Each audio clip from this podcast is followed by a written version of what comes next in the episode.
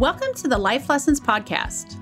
I'm Gin Stephens. I'm a retired teacher, the author of several books, including the New York Times bestseller Fast Feast Repeat, and I love nothing more than building community. And I'm Sheri Bullock. I've spent my life helping others through my work in healthcare and as a volunteer for various organizations. We are friends who share a love of learning, problem solving, and bringing people together.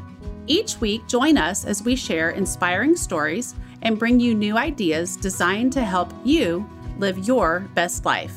So now let's learn something new, get inspired, and have some fun.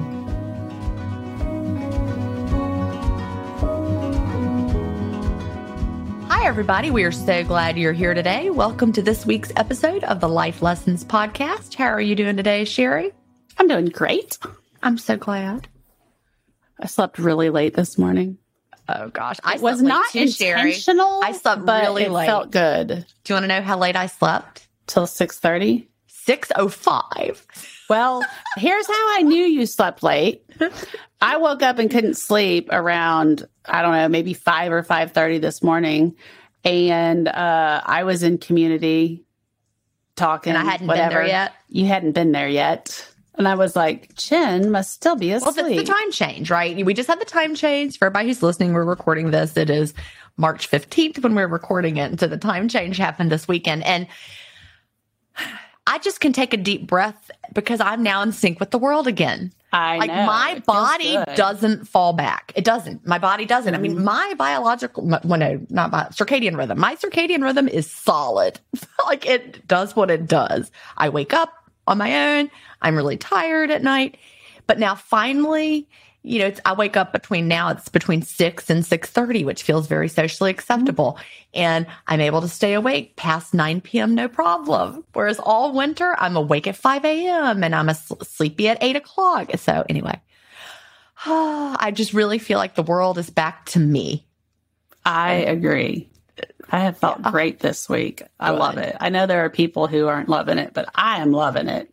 Well, it was harder when I was a teacher because, you know, I didn't want, you know, I had to, I had to get up and go to work. It was different. Right. But now when I wake up on my own, I'm much happier for it to be between six and 6.30 than five. Right.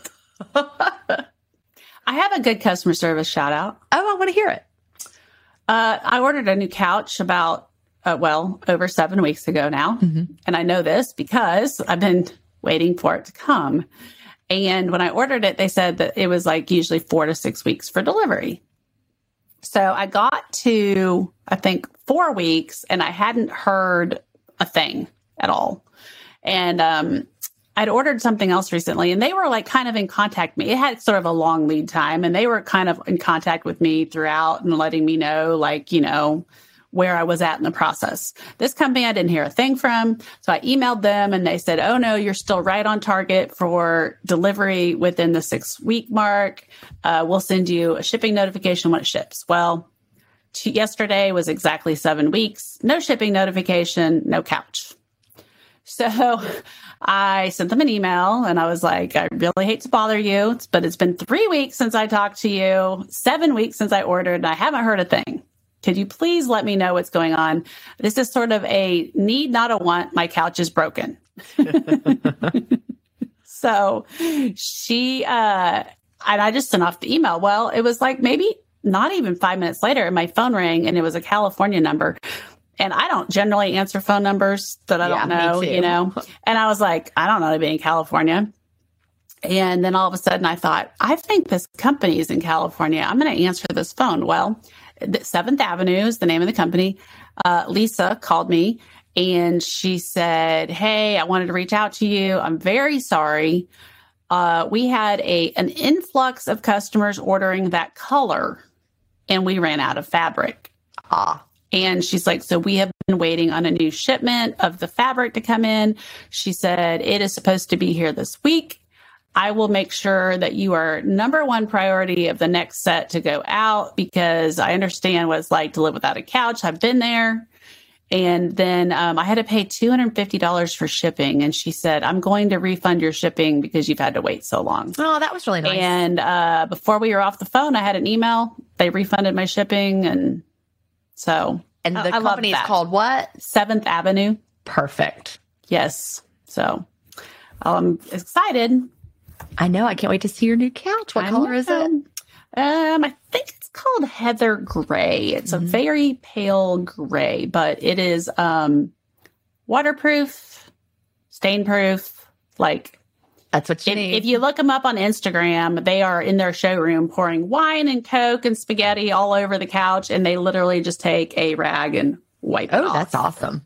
Well, with three dogs in oh, a yeah. You got to have it. permanently Well, let me know what you think husband. because um, you know this. I haven't talked about it on the podcast. We're buying a condo that we're going to rent. Oh, uh-huh. Chad something to do. And right now it has a sofa and a chair that are slip covered with a white slip cover. I'm like, what and why? I mean, you can wash that, but why do you want to? Right. uh huh. So uh, we may get. Well, they have else. white. Well, I so don't know their want white. colors, I don't their colors white. are white, off white. I would want navy. Uh, they have a like a graphite color, which is really a really dark gray, but has um like flecks of white in it. Mm-hmm. But I have a white dog, so that would be a nightmare. And then they have this kind of heather gray that's kind of a light gray, kind of tweedy weave looking. Mm-hmm. Um, and Eric at first was just like, why would you order a couch that pale? That's crazy. And I was like, but look. And then I showed him how like waterproof and you can take the covers off and wash them, put them back on to, if you yeah. need to. Yeah. And so I felt pretty, pretty okay about it. So Well, slip covers are new to us, but white seems really, really um, interesting for renting. But the the lady that we're buying it from, she rents, and she said, "Oh, it's so easy. Just pull it off. You wash it. It's no problem. It's easy." I'm like, okay, but. Um, it's really exciting. The, we got to meet her when we were looking at the condo, and they're the original owners of this condo. They, they've owned it for 40 years. Can't beat that. I know they live down in Pawleys Island, but a very nice lady. And she said they've made a lot of memories there and they've rented it some. But, you know, one of the few original owners of this condo, she talked about how when it went through Hurricane Hugo, you know. Anyway, Well, I'm real excited. fun. It's a mile from our fun. beach house. So Chad's going to have something to do. And when do you take possession of it? Um, April 17th. She had it rented one week. And so after her last rental week, we're going to, we're closing right after that. So All right. I'm That's super exciting. excited. You're Yeah. going to be, you're going to be uh, landlords again. We will. We will. So- That's exactly right. And this is new. Short term rentals are new for us. We've never done that. But like I said, Chad needs something to do. And, you know, we had rental property in Augusta. Um, one house Will lived in, and he was not very good at paying rent. And the other one we, we bought with a tenant in place who paid his rent, but that was easy because the tenant was had been there for 30 years. But we, um, we sold them both and we left Augusta. And so, you know, short term rentals are different, but we started looking at, at other rentals around here and the market is so high here at the beach Mhm. to buy something to rent like, you know, long term rentals, it, it's not going to be a very good rate of return, but the Right. short term rentals have a much better rate of return. So it'll give Chad something to do and it's an investment for us, but mainly I need Chad to have something to do. Yeah. because you know he's retired for the first year and men men like to have something to do Yeah. i'm They happy to piddle around We I'm all need a purpose. well i i would be happy to piddle around as my purpose but i say that but i have like a no, you jobs You'd go write another book or something. i probably would i'd do something else but he really needs a purpose so i think he's going to really enjoy it i'm excited about Awesome. that for him Well, now it's time for our weekly good news segment. And Becky from Columbus, Ohio has a feel good story for us to share today. She wrote, This is from my friend Tracy, who posted about her day at work. It made me smile. So I asked her if it was okay to share it with you and your listeners, and she agreed. So Tracy's friend, or uh, I'm sorry, nope, it's Becky's friend, Tracy. Tracy wrote, I went to work yesterday, not feeling great, but on my feet. I was called to the front to run a register and I was checking a lady out. She pulled a chocolate bar from the display and put it on the belt and said in a mock scolding tone, You're tempting me with these. As I scanned, I quit back, Oh, it is in no way our intention by putting these here to tempt people to get themselves a little treat while buying their fruits and vegetables.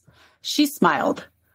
I mean, we're not trying to suggest that folks who've had a long, hard day at work, she cut in, I have had a hard day. I said, and are hungry and tired. She said, I am. totally deserve a nice treat of organic dark chocolate on the drive home.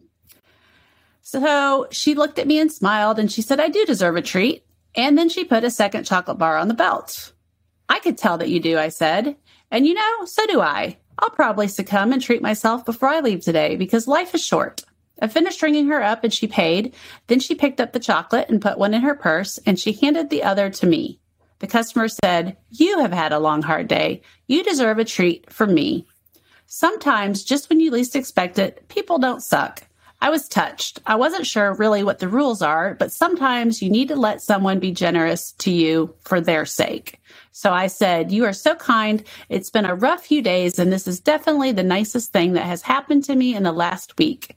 And the smile she gave me as she walked away told me that I'd made the right choice. Yeah, that was the right choice. Just accept it, smile, say thank you. Yeah. And that just goes to show that sometimes by giving, you also receive. It's true. Yeah. So, listeners, we need your stories. Send your good news story to connect at lifelessonscommunity.com. We want to hear about companies that have given you exceptional customer service. Give a shout out to a special someone in your life. Tell us an amazing story or share anything that might be inspirational to fellow listeners. We look forward to hearing from you and sharing your good news in an upcoming episode.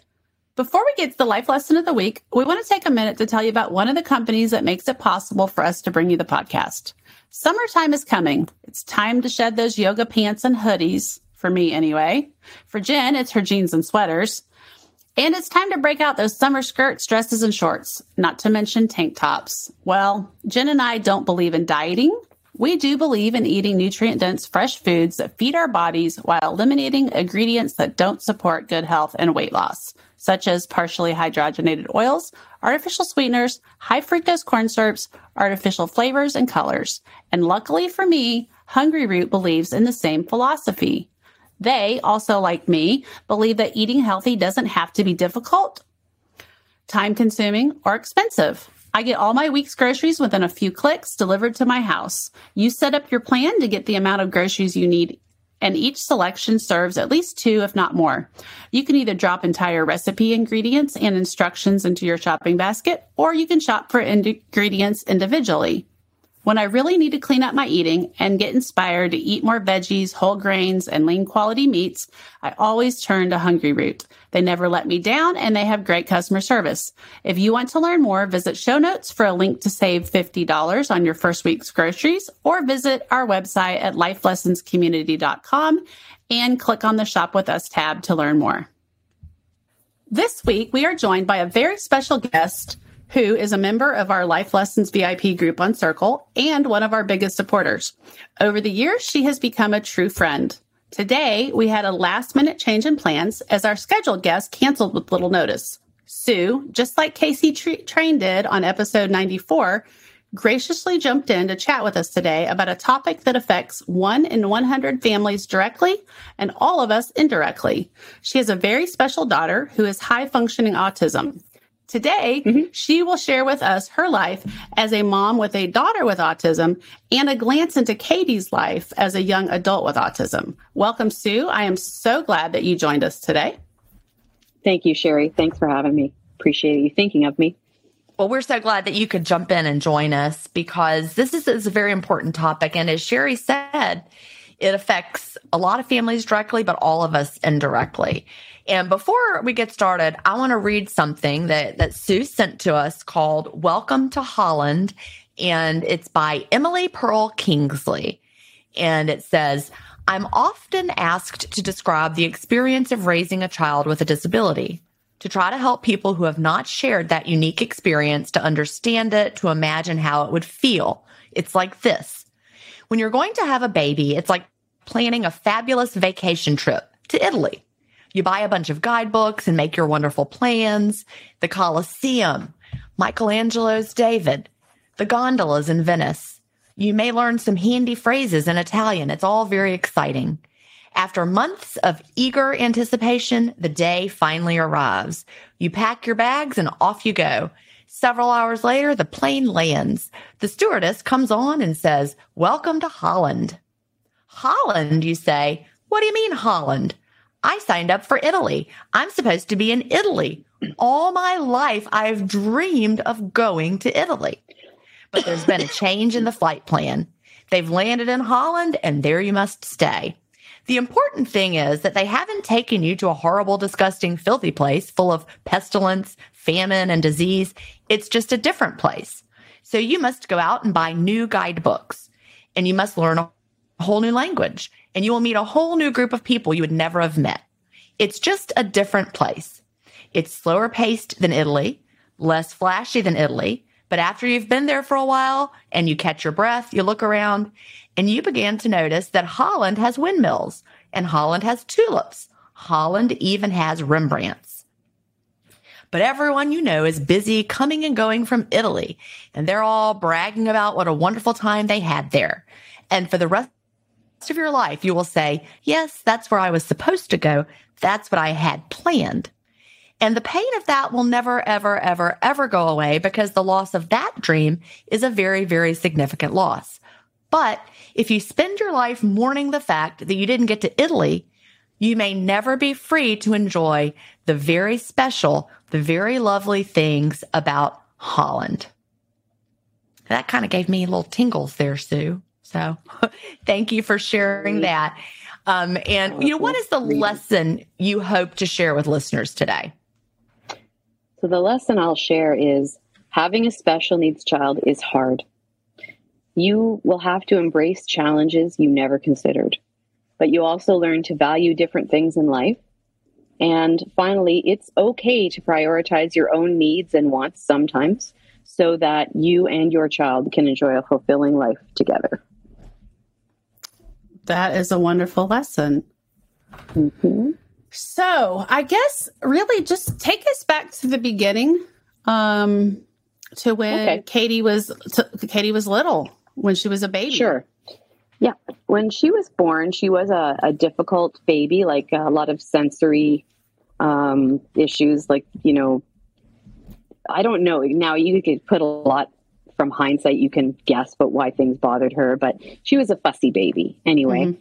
And um, I remember spending a lot of time holding her so she would sleep.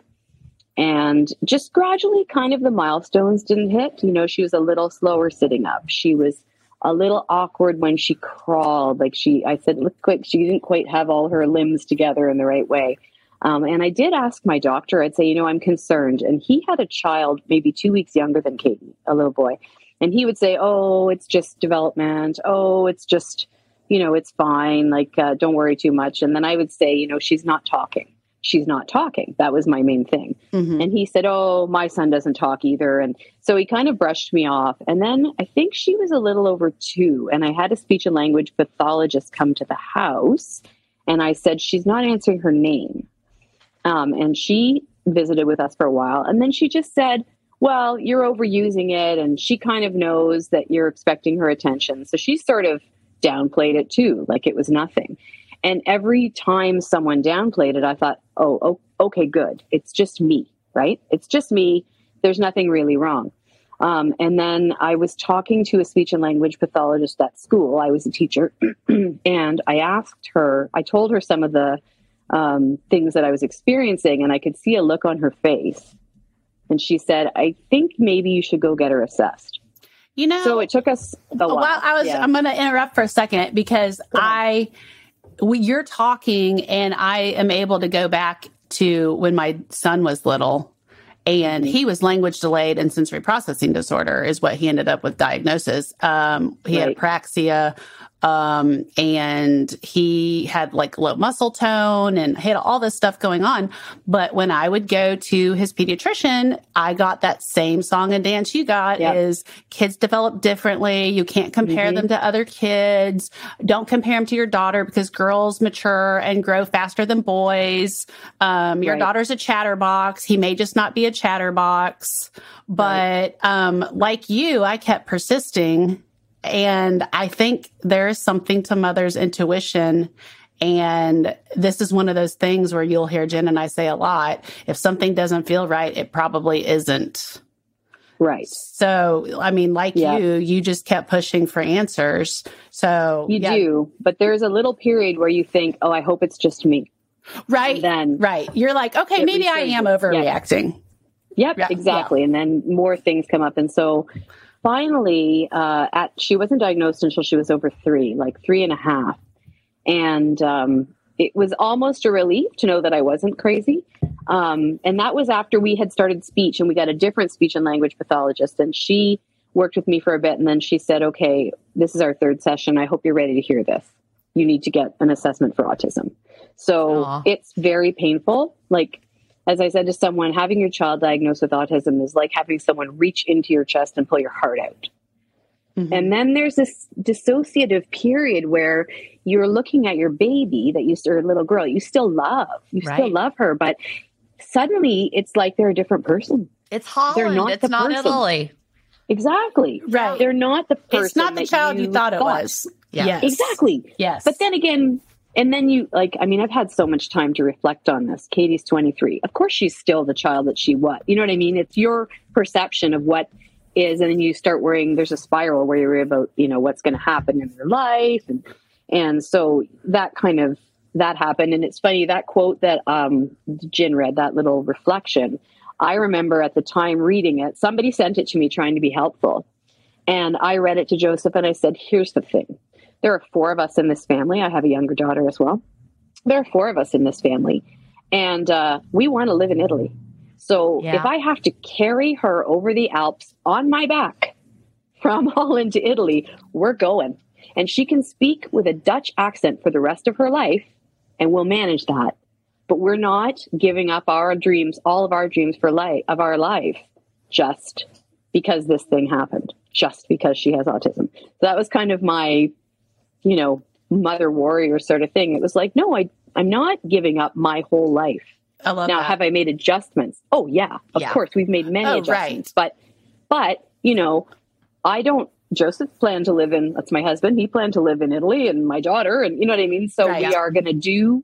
We're going to do the best that we can. Just she can still be who she is, Right. but she's going to live in our world Love that. and yeah you know and it, it has worked out. Uh, so that was three and a half. So she was starting kindergarten at she's an october baby so she would have been starting in the september. So she, we got her diagnosis in april or may. And i do remember coming home to my calling my sister and saying my baby is broken and i can never ever fix her Oh, and it's Oh, yeah. the heart it's true though right right. and there are lots of things you can do so then of course that once i got my head around that i'm not a i'm just not a giver upper right. Mhm. so then i started all the researching and we did do some dietary intervention that was uh, around the time where that gluten-free casein free Yep. diet was supposed to be a cure-all Mhm. um, we didn't do that one we did something called the specific carbohydrate diet which Yep, was for a woman named one. Oh yeah elaine gottschall. So she's a canadian woman and we um, we read about how she used it to help her daughter with ibs and so we did that for a year. Um, and we saw some improvements. I would say four days after we stopped milk katie was sitting in the tub and she started to sing the itsy bitsy spider. Like because i had always sung with her and uh-huh. and in this unbelievable gravelly little voice like she hadn't used her voice much. And that was four days and that's where i had learned that basically the intestinal villi will start to regenerate after four days. So i knew there was something in diet. Can I Um, pop in but, here for I a mean- second, Sue? yeah please. We were going through a very parallel period. You, you said Katie's birthday is October, Will's birthday is Mhm. September See, 24th. I know you've read. Cleanish, Parker's and- in November of the but same year. both born in 99. Yep. And and right at the exact same period of time that you're going through this with Katie at that age, that was Yep. the age Will was getting kicked out of schools. I talked about this in the introduction of Cleanish. And that's when I started down the dietary path. I was reading about all that same stuff. I was like, could he have autism? I mean, of course he doesn't, but Mhm. I was Right. looking at everything. And that's when we used the Feingold program. Dietary changes made such a difference, but it just kind of gave me goosebumps. Like we were literally going through the exact same thing at the Right. exact same time. I wish I knew right. you then. that's right Yeah. if You i know- knew and also The Go ahead, thing Sheri. too, I was going to say, like with, um, you know, Parker sensory processing disorder has like so many little parallels with autism. Mhm. Um, I mean, they're all sort of, I don't know, is autism considered uh, neurodivergent?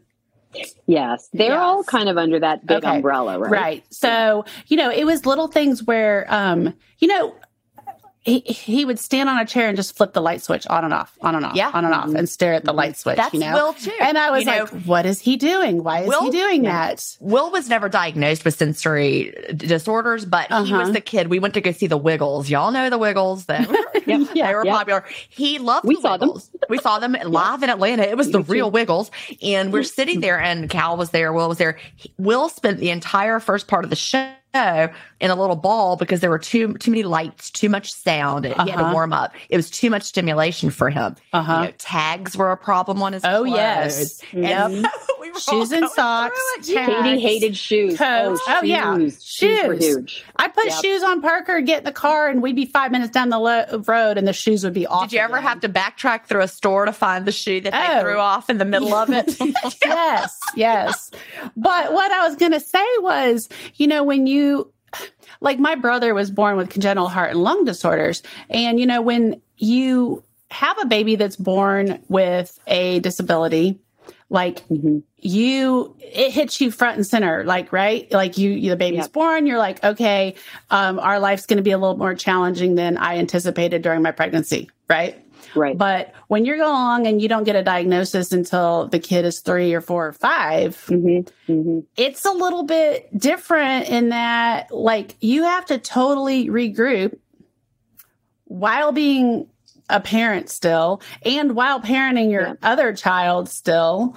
And, Right. um, That's right. it it's it's just I feel like um it's almost like you're going along with your life, the sun's shining, and then all of a sudden the sun stops coming out for a while. Right. Oh yeah, for sure. There was a period of depression, not diagnosed. I've never been on medication, but but not diagnosed. But I know that there was a period of grief.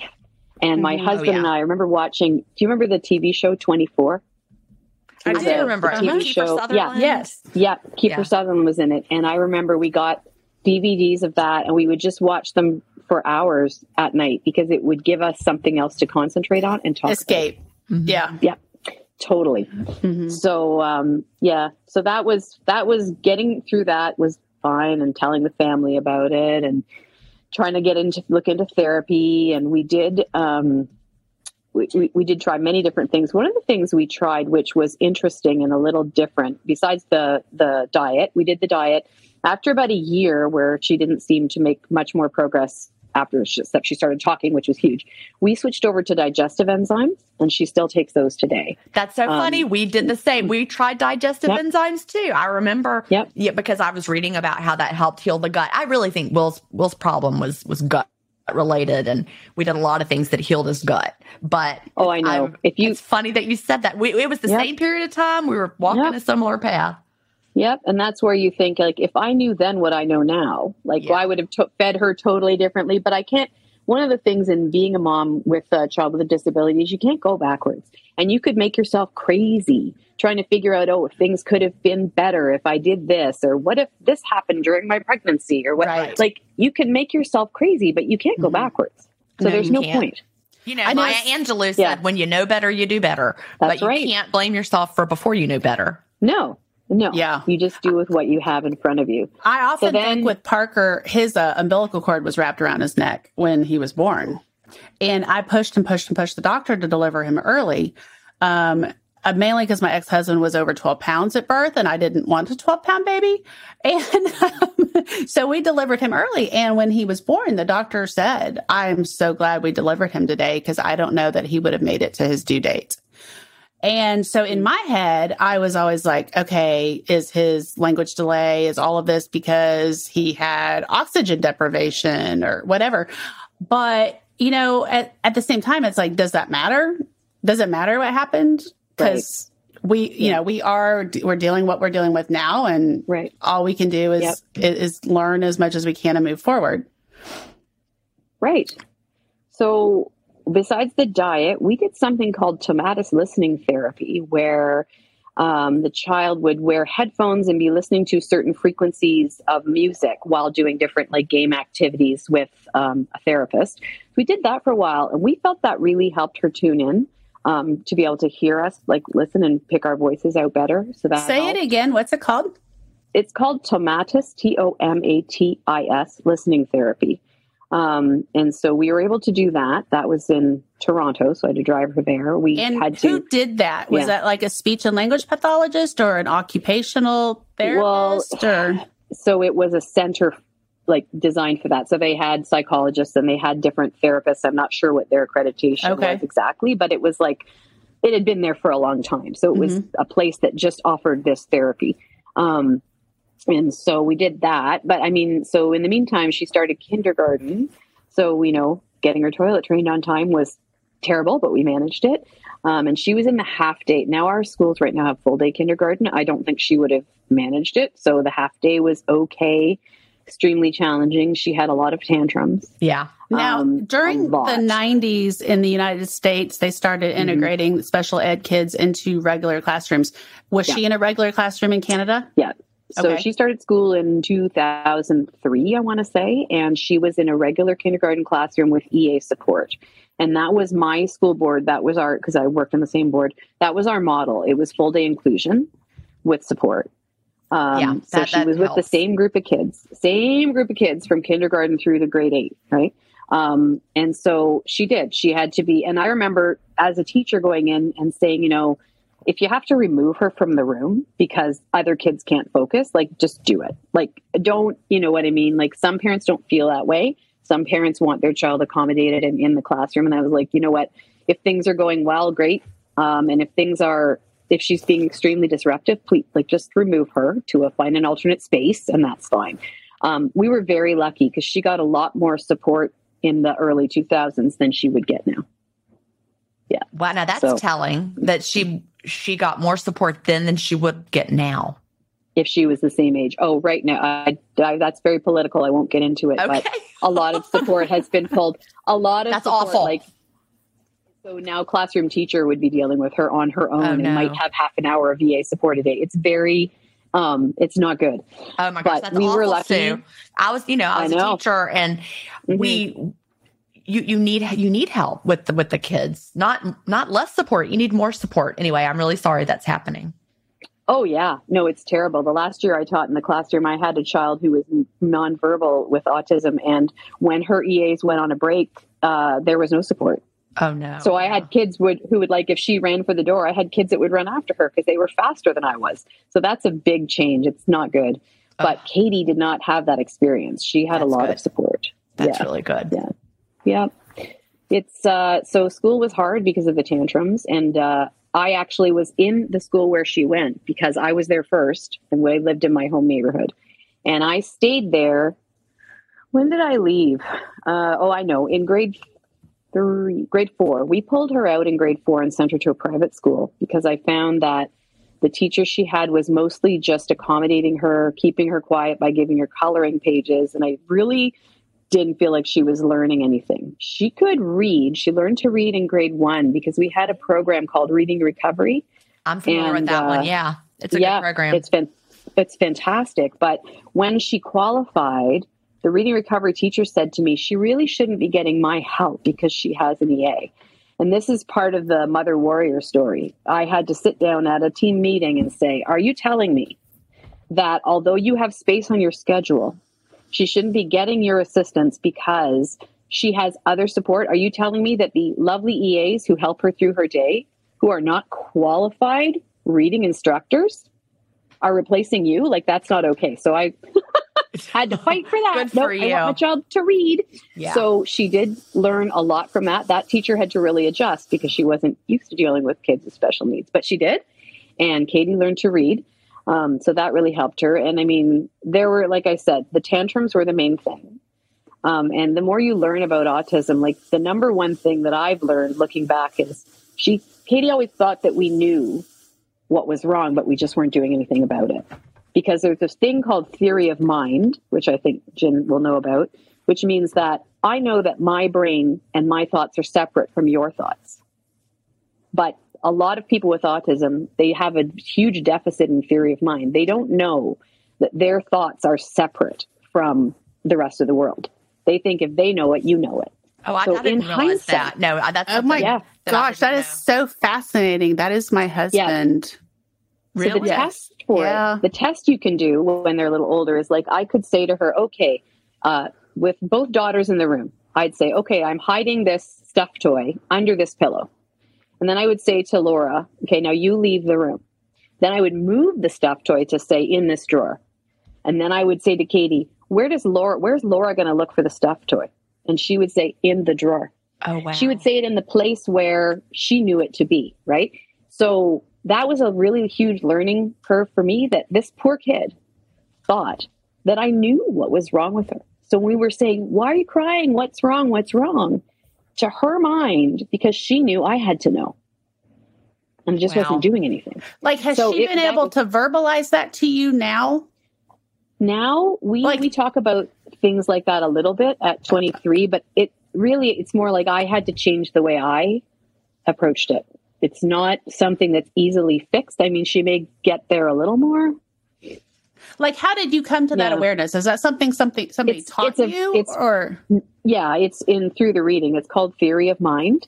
And Okay. uh, it's a well known deficit in kids with autism. It's funny because when I moved schools, the last time I moved schools, I said to the hiring principal, I said, look, it may look like my I haven't done much in terms of getting courses and up, upgrading myself as a teacher, but I feel like I have a PhD in autism. Uh, you do. See, I see you Because know more than I do. I didn't, I've My never heard of the energy- theory of mind, but it, it Theory makes of me- mind. Yeah. It, it makes Yeah. me think back to, you know, obviously what we learned about child development way back when I was in college, learning about, about child development. And, you know, some of the things that we progress through, some of the stages that children go through. And it's almost like the autistic mind gets trapped in that, that Yeah. stage and doesn't go, go past Right. it. So I think there are people with autism who go past that because, you know, Mhm. it's a huge, diver- very diverse disability. But like, I still know sometimes as at 23, I have to say to Katie, remember, you're thinking that, but I don't know what you're in your brain unless you tell me. And then she'll go, oh, right. Like she kind of gets it, but she doesn't always live that way. Uh huh? Um, so that was that's one thing we did. Another thing we did was instead of the ABA therapy, which is the one that's uh, most recommended and that will be government funded if you can get any money, we never got a penny. But we chose a different one that I found called Relationship Development Intervention (RDI), and that was out of Texas. Um, and so they came to Montreal here in Canada to do a workshop, and uh, we went um, to learn about it. And um, so we did that because relationship is the most important thing in your life. So to me, like it's fine to train somebody to do the right things. It will help. I knew that if she could be trained to do the right things, it would help me. But I thought if she could be trained, you know, opened up to relating to people, it would help her.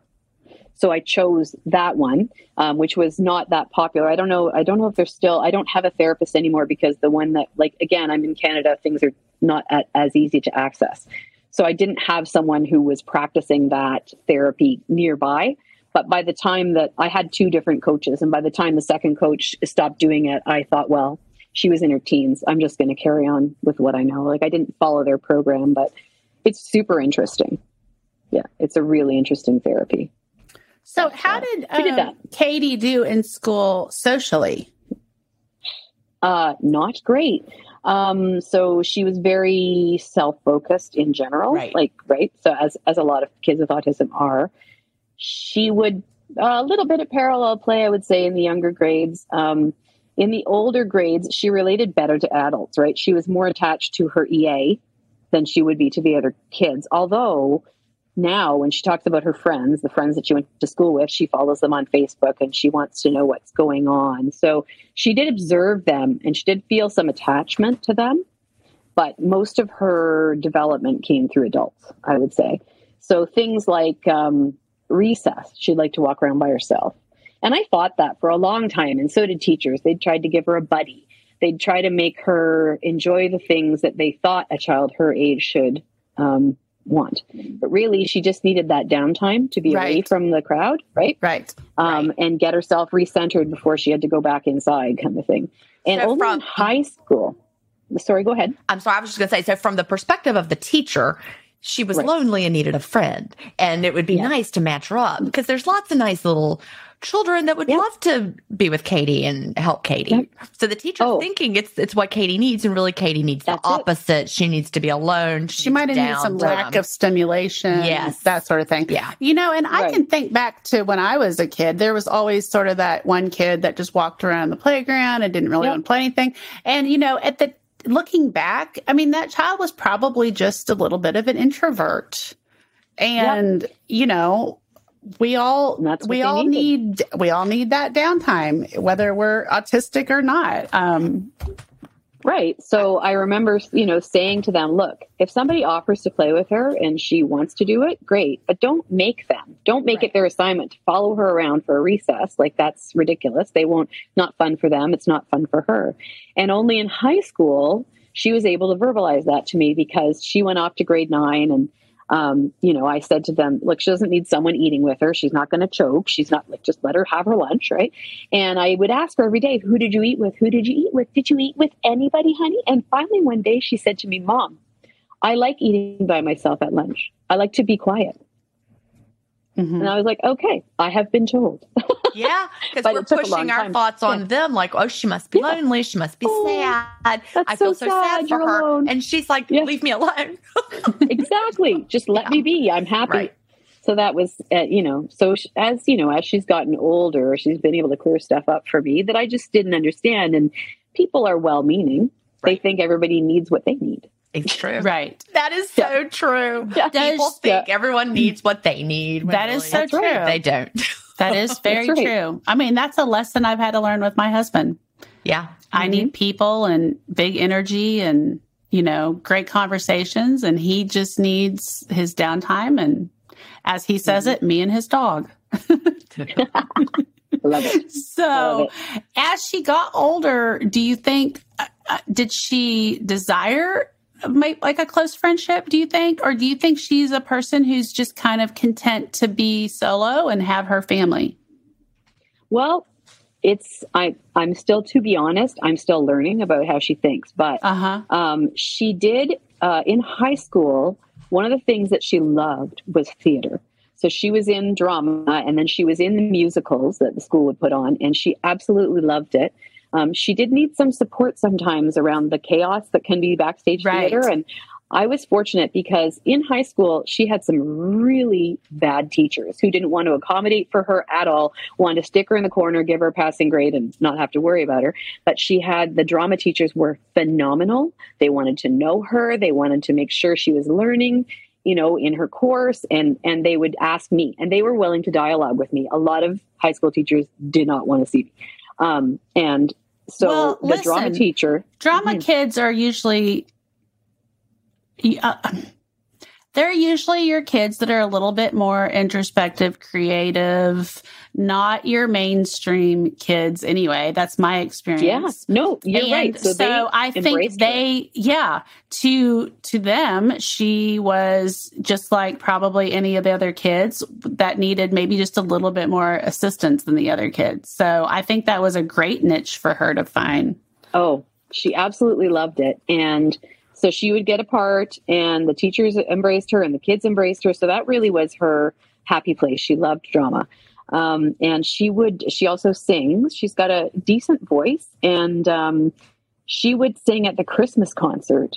I remember one year she sang "Respect" and she got she does her own choreography and she wore her uh, she wore a fedora and this black dress and she did her little dance while she was singing it.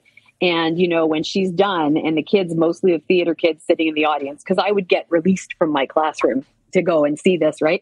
They would be chanting her name, Katie, Katie, Love that, like, and yeah. it was, you know, and she loved that, but she also had no stage fright because she sings for herself. She doesn't Right. really care if other people. It's nice. She likes the validation a little, but it doesn't change the value of doing it for her. If nobody cheered for her, she'd be just she'd be just fine. I mean, Like- did she ever feel bullied or to come home and say that you know the kids were mean to her, or did she always just feel happy to to in her in her own skin? Mostly happy, but Yeah. in grade 10, she ended up in a split grade 9 10 like um workplace English class. That's the low like the one the I don't know how to explain. I don't know how it translates to your um, it's there to kids who you figure are going to go to grade 11 and go into the workplace, right? Okay. Could be apprenticed mm-hmm. or whatever. So she ended up in that. That's what she could handle because her um, receptive language is in the first percentile. So that means I just say to, to explain it to people in a room of a hundred people, she understands the least and right. last from mm-hmm. what's being said, right? Yep. So that didn't change. We got that from a psychoeducational um, assessment in grade four. They did another one in grade 10. It did not change. Receptive, first percentile. Expressive it, was somewhere like 26, something. When you say re- receptive, okay, I'm so she understands the words being said, but she can't put them together into a into meaningful uh, it's information. comprehension. It's yeah, yeah she okay. can't really comprehend what people are saying. Now, once you once she has the vocabulary to use on her own, it's different. So for like real life things, like she understands if I say, "Oh, we're going to have for this for dinner," or "Can you go and like for real life repetitive things."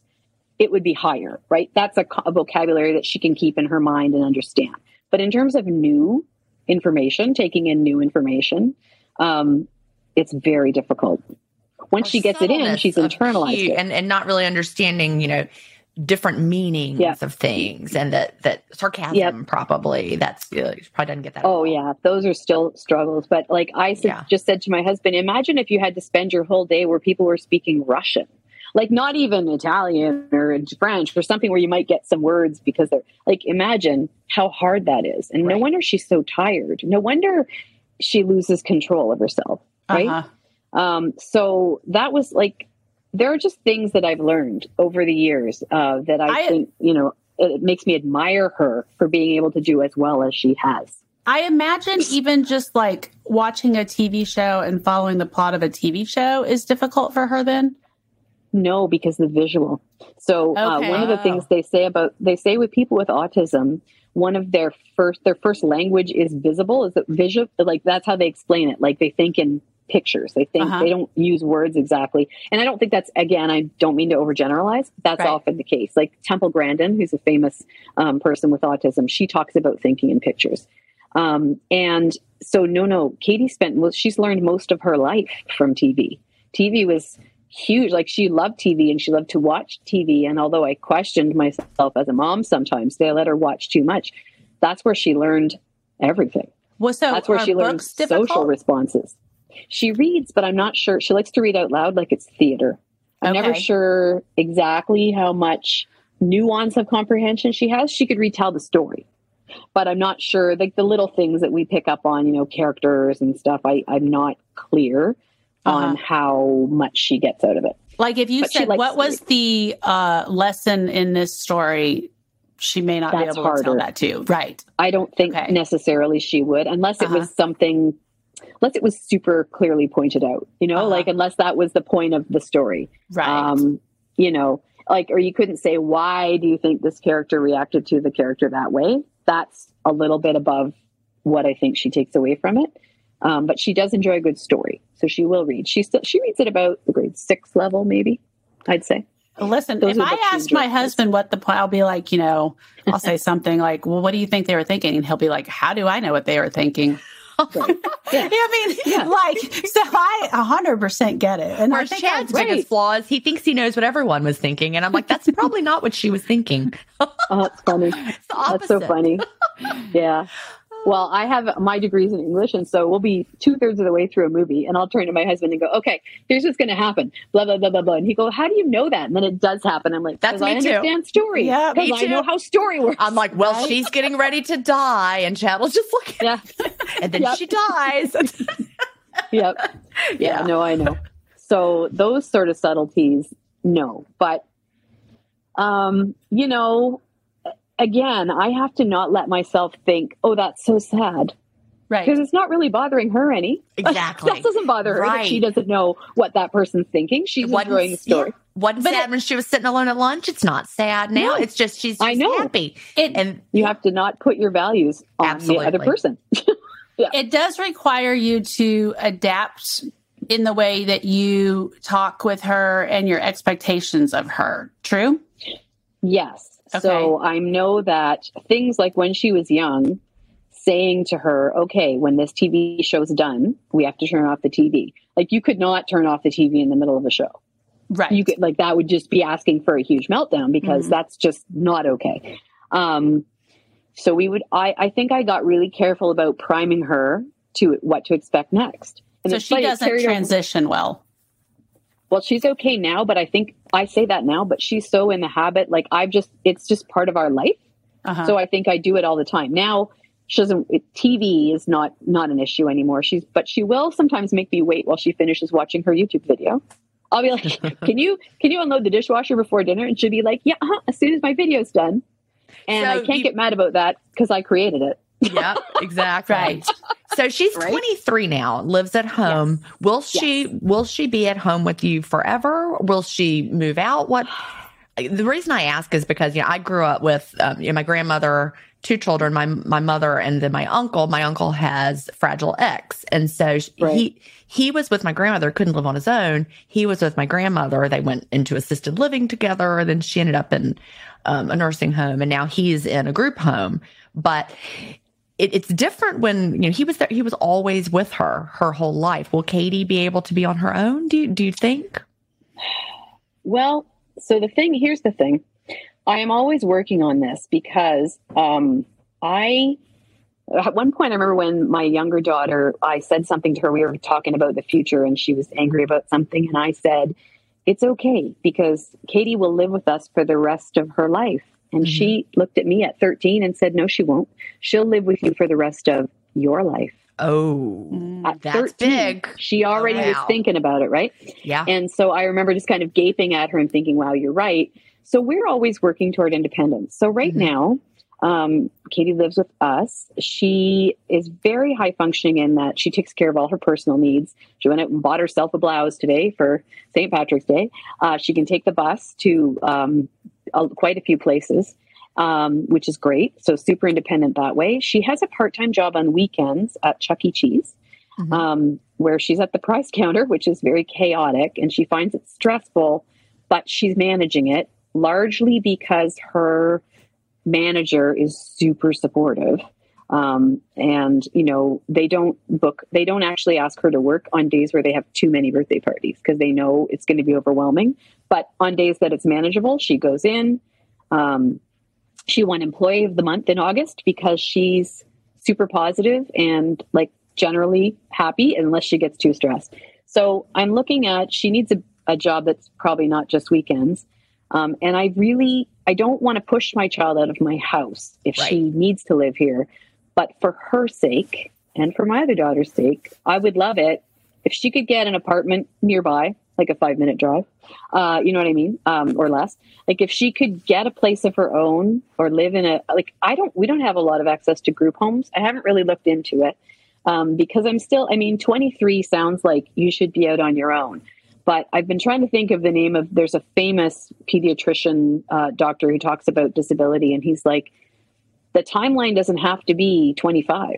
Right. Like your Right. child may change between 25 and 35, and then maybe they'll be Mhm. like, it's neuroplasticity continues, right? Mhm. We are so glad to know that your brain can still keep developing and growing. And I mean, I learned to speak Italian in my 50s. Like, you can still um, make changes. And I'm hopeful that someday she'll be able to have either her own place or or live with in a community um, because not for me like it won't hurt me to have her living in my house for the rest of my life right right. but for her Right. and Yeah, I want her to that have a job sense. with a with a purpose, right? So Uh-huh. she the job her favorite job was working for the Alzheimer's Society as a volunteer, where she was burning um, finding songs online and burning them onto um, MP3 players for people with Alzheimer's. Their family would give a list, and that was a volunteer job, and she loved it. She was perfectly competent at it. It was in a quiet uh, location, and she felt like she was doing something good.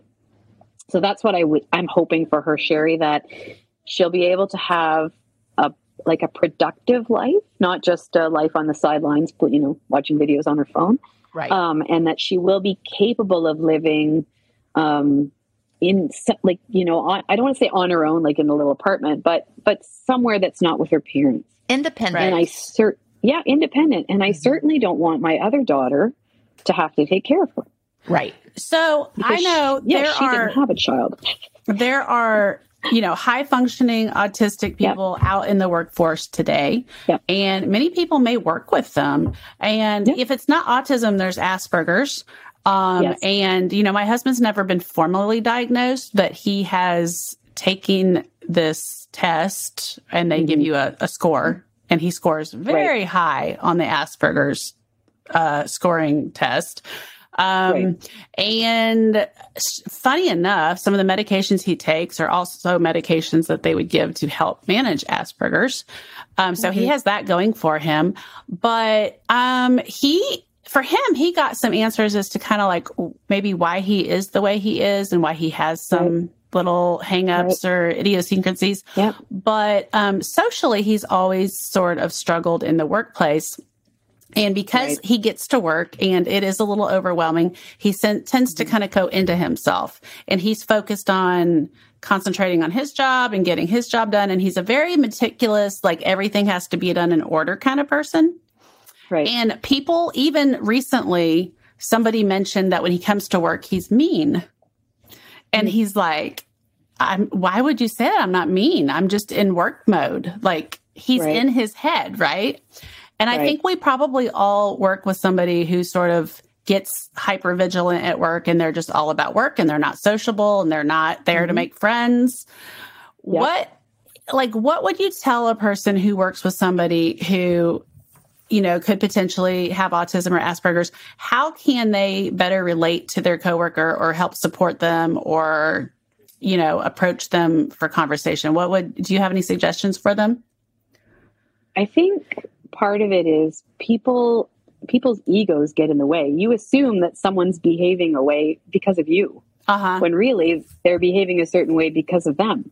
Like, I think being open, I think having more knowledge and awareness of autism and, and Asperger's would really help people because if you don't know somebody who's on the spectrum, then maybe their behavior just looks weird to you or mean, as you said, right? Uh-huh. Um, so I think knowledge, I think being aware of it is huge. And also for Katie, um, I mean, she's still going through a phase where now she knows she has autism. Now she realizes that she's neurodivergent and she's going to be different from uh, the way other people are. Um, that she struggles with things that other people don't. This is she's still working on this. But I I say to her, you know, and sometimes she'll say, why do I have to, you know, be autistic? Why do I have to, you know, tell people that? And I say to her, you don't have to but it does help people understand you better. Like if they understand that the sounds around you are bothering you maybe more than it would bother them, it will help them. So, for an example, at Chuck E. Cheese, everybody else that works at the store has to wear the headset where they hear what's going on behind the scenes. And the first day she worked there, that made her crazy. I remember uh, so you I was telling able me about that. To speak, yeah, I was able to speak with her manager who knows somebody with autism and say like she can't function on those many channels. She needs to be focusing on the client in front of her the person you know the guest uh-huh. and what they want from this prize counter and she can't also have to hear that we need more ice. Like she she can't do it. And he said no problem. It's more important for her to interact with the customer. That's her job. That's what we're going to tell her. She doesn't wear the headset. So if she didn't if we didn't tell the manager that that this is a need for her and she can do her job better if she has this accommodation um, then they might just think she was difficult or whatever. But like i encourage her to be open about it. I, and and you know and i also i have to work with her all the time about you're the way god meant you to be. You're not broken like your mother said when you were 3 mm-hmm. you're you. And this is part of you right? This is how you are. This is your life. This is your personality. Um, and so sharing who you are and what you need is going to help you in the long run. Now, uh, yeah, she's also agree more. Yeah, right? No, she's also very sweet and loving. She really cares about people. Like she, she's very empathetic. Um, she's pretty quirky and she's funny. Um, and so if you just let her be herself, people are always find her very endearing and are willing to go out of their way to help her. So she does have that going for her. Um, right? She's just, she can be very charming um, and not not in any manipulative way, just because of how she is. Like she's just, if you let her be her and you're accepting of her little quirks, she's just awesome to be around, right? So there is that. But I do tell her you need to share that you have autism. because it helps people understand you. And then when you explain what you need, they can help you better. That's what I would say. I think Yeah, I that's think the that's advice. Yep. Yeah. Yeah. Absolutely. And you know, we all have little quirks. We all have our own Oh, yeah. needs. And I mean, I, I bet every single person has some form of some disability. Whether it's Well, we've all worked with people, right? know, You've worked with and- people that it makes you wonder, right? Yeah. So Right. So, I mean, and if you were born with one leg, uh, clearly people are going to know you're born with one leg and you're going to need some That's right. accommodations to your work. So, Right. Um, Right. yeah, I think we should all just do what we can to accommodate people and help help build them Right. up where they need, you know, some extra strength and for sure. Yeah, That's teaching her to, to speak up for herself, I think, is huge, Mhm. and te- teaching her to explain it. You know, and, Yep. and just say, "I need something. I need help." Uh, that you know, that's that's so important. I love that you're doing that with her, Oh, and that she can you. do it. It's it's been a long time coming. Like you just sort of work into it, and I think I shared with you once in the community. Like when you have a child, you think you're going to raise them, and then they're going to move on to live their life. Right. And then when you find out this, you have a child who may be a child forever. It's a very different thing to get your head around. But what's really important to go back to the Holland, Italy analogy is, yeah, you know what? There are tulips like my daughter uh, didn't go through any of the terrible teen things that that my other daughter went through where she hated me and she whatever um, she's had times where she was mad at me but like she's so loving right she's so Mhm. loving she's so um, things that bring her joy bring her so much joy she's like Oh, obsessed yeah. with the masked singer she loves the masked singer she's right in there have you guys ever watched that show I have not. I've I've seen not. commercials for Okay. it. Well, there, so there's a part at the end where they're going to reveal who the person is, and everybody in the studio audience is chanting, "Take it off!" Talking about the mask. She's in the family room screaming, "Take it!" Like she loves Aw. it. She's fully in the moment. Same thing with watching her videos. Um, and like she can, I found it re- in maybe two years ago. She can actually watch a movie in her head. Like she could like uh, see it the way that we would be watching it on. Yeah, it's different, right? So sometimes uh, she'll get a little smirk on her face when we're talking, and I say, "What are you watching?" And she goes, "Sorry, mom, sorry." Like I know Oh, wow. she's actually watching this little video, or like, um, yeah, things that bring her joy. That's all I can tell you. Is sometimes I just need to relax into when it brings her joy. She's so present and happy. Like Taylor Swift is her, her great, the first human being she ever related to. She used to love cartoons, but Taylor Swift, like she will tell me the day and the minute that the next album's going to drop. Like, so when she enjoys things, she really does. I think you can get caught up in, again, feeling sorry for your special needs child because they don't have a life you have, but she has a different, she has some different gifts and different opportunities to enjoy her life that I don't have access to. And Holland is And- beautiful. and she gives Exactly. you a different point of view that you wouldn't have Yes. without her. Yes, exactly. Well, Sue, it has been so much fun to have you here today and talk to you. You're such a great part of our community. And I Oh, thank think you. it's really helped to, to hear about it from your perspective. And I've learned things. Look, I was a teacher for 28 years, but I didn't know some things that I learned today about autism that you, you have taught me. So I appreciate that so very much. And we all know people with autism. Um, and so Mm-hmm. I think that this, this will help a lot of people. I just so hope much. some employees, employers give them a chance. Give them a Absolutely. chance. That's my that'll be my parting word on that. Now it's time for our listener led lesson. Today's listener led lesson comes from Christy. She says, I think most of us have struggled with getting hair out of the vacuum beater bar before. Oh Lord, yes. Yes. I bet you too, Sheri, with Oh, our yes. long hair. I mean, Me, it is, Avery. it's crazy. It's the mm-hmm. worst. And it's just like so gross. She said, I discovered a super helpful tip.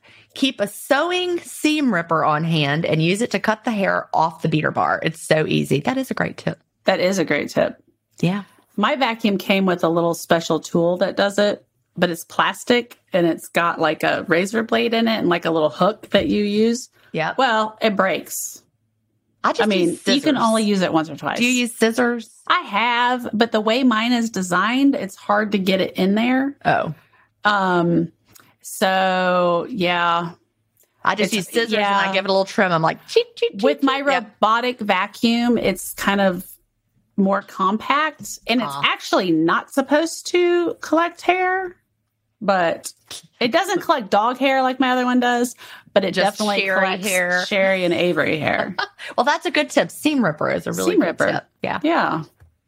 Well, at the end of each show, we'd love to share a motivational quote from a listener. And Heather in New York has two quotes that she would like to share today. She wrote, Both of these have spoken to me a lot in the last year. The first one, taking on life's challenges is a lot like riding a horse. If it's comfortable, you're doing it wrong. And that is from Ted Lasso. So I had to look this up because I'm like, isn't that a movie? It's a TV show. Is it a TV show? Yeah, it's a TV show. And I've only watched some of the first season. It's hilarious. I think Chad didn't really get into it, which is why we didn't keep watching it. But it's a really good TV show. Okay. Yeah, you would probably like it. Is it on Apple or is it on regular? You know what? I think it is on Apple. Okay. Yeah. Yep. I think All it's on. Apple, which is probably why I never really got back to it because I don't watch as much on Apple. But I, we have like Apple Unlimited because Cal Yeah. one year I was like, "It's your birthday, happy birthday!" He's like, "What I really want is Apple News and Apple Premium, and will you sign up for that because we're on Family Share?" Uh huh. I'm like, "Okay, fine." So now we have like everything Apple offers. Well, I might have to check it out. So the second quote she wrote. This quote seemed to be the theme of my life after losing my mom in December of 2021, finding intermittent fasting, and reconnecting to myself since becoming a mom over 15 years ago. Also, thank you for all the self care life lessons, as all of us caregivers need the permission to self care. The quote is from Asha Tyson, and it's Your journey has molded you for the greater good. It was exactly what it needed to be. Don't think you've lost time. It took each and every situation you have encountered to bring you to the now, and now is right on time. I love I love that. Yeah, definitely. Well, thank you so mm-hmm. much for sending those in, Heather. Thank you so much for joining us today. We would love to have you join us in the private Life Lessons VIP community. Go to lifelessonscommunity.com slash VIP to become a VIP podcast supporter. Your membership ensures that we can keep bringing you episodes of the Life Lessons podcast each week. Also, don't forget to subscribe to this podcast. And if you haven't already, please leave us a five star review on your favorite podcast app. Reviews really do help us reach new listeners. We're a community driven podcast, and here's how you can be a part of our show each week. Do you have a story to share for our good news segment, a listener led lesson, or a motivational quote that means something to you? Or do you have an area of expertise that you would like to share as our featured guest for the week as we present our weekly life lesson? Email us at connect at lifelessonscommunity.com or use the link in show notes and then listen each week to hear your story or tip. Until next week, thanks for listening. Bye. Bye.